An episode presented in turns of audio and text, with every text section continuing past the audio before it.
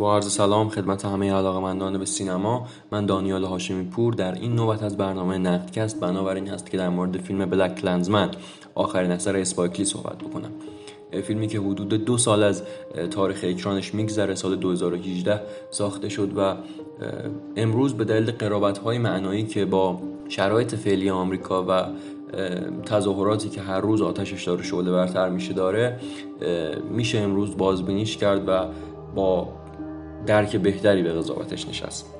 داستان بلک لنزمن در اوایل دهه هفتاد اتفاق میفته یعنی زمانی که یک گشایش هرچند کوچک و نسبی اما به در بحث تبعیض نژادی و سیاه پوستان اعمال شده و چند سال از ترور رهبران بزرگ جنبش ضد نجات پرستی مثل مارتین لوتر کینگ و مالکوم ایکس میگذره. و در این مدت یک سری گشایش ها به دلیل تلاش های اونها اعمال شده.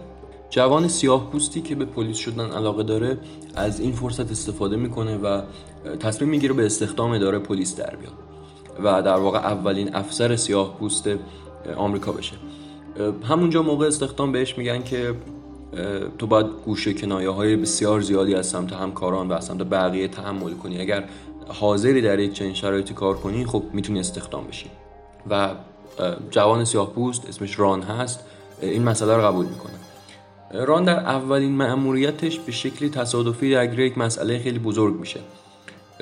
درگیر مسئله کوکلاس کلان ها کوکلاس کلان ها سازمانی بودند که در قرن 18 هم شکل گرفتن برای اولین بار و به شدت نجات پرست بودند.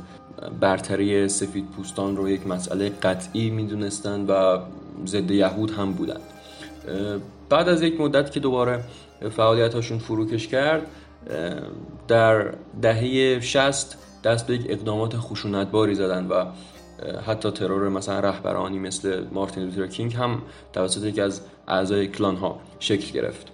دلیل نامگذاری فیلم هم که در واقع روی حرف کی سه بار تمرکز شده و سه بار تاکید شده همین مسئله کوکلاس کلان هست که مخفف کوکلاس کلان همون کی کی کی هست. ران تصمیم می‌گیره به عنوان عامل نفوذی وارد KKK بشه و به خاطر سیاه پوست بودنش با یکی از دوستان دیگرش در اداره پلیس که آدم درایور نقشش رو بازی می‌کنه همکاری می‌کنه. این پروژه نفوذ به داخل کوکلاس کلان اصل و اساس و پایه فیلم رو تشکیل میده.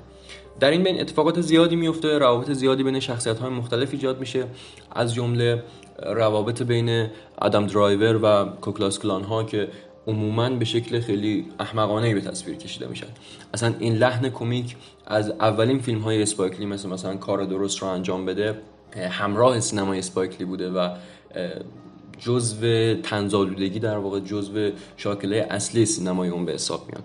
اسپایک لی به شدت انتقاد می‌کنه تند هم انتقاد می‌کنه و قبلا هم نشون داده که با اتفاقا روش های مالکوم ایکسی یعنی روش هایی که خشونت درش بیشتر هست بیشتر موافقه تا روش های صلح طلبانه تر مثلا مارتین لوتر کینگ.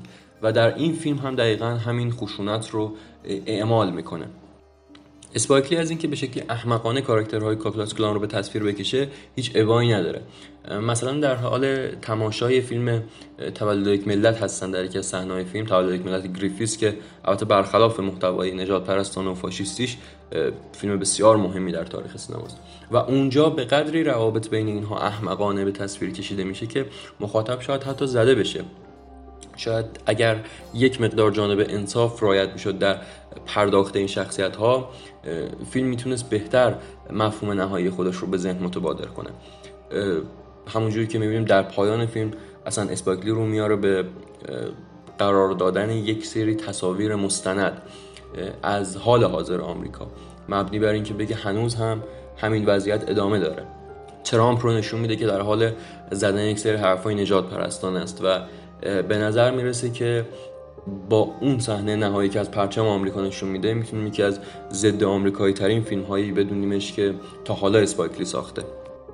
با وجود جذابیت های ظاهری اما فیلم اسپایکلی موضوعات بسیار زیادی هم داره و شاید اگر پرداخت شخصیت ها و روند داستان بهتر طی شد می‌تونست که فیلم بسیار شاهکارتری باشه. ولی در حد خودش یک فیلم کوچک سرگرم کننده است که به دلیل قرابت هایی که امروز با وضعیت حال حاضر داره میشه دیدش و در حد کم ازش لذت برد.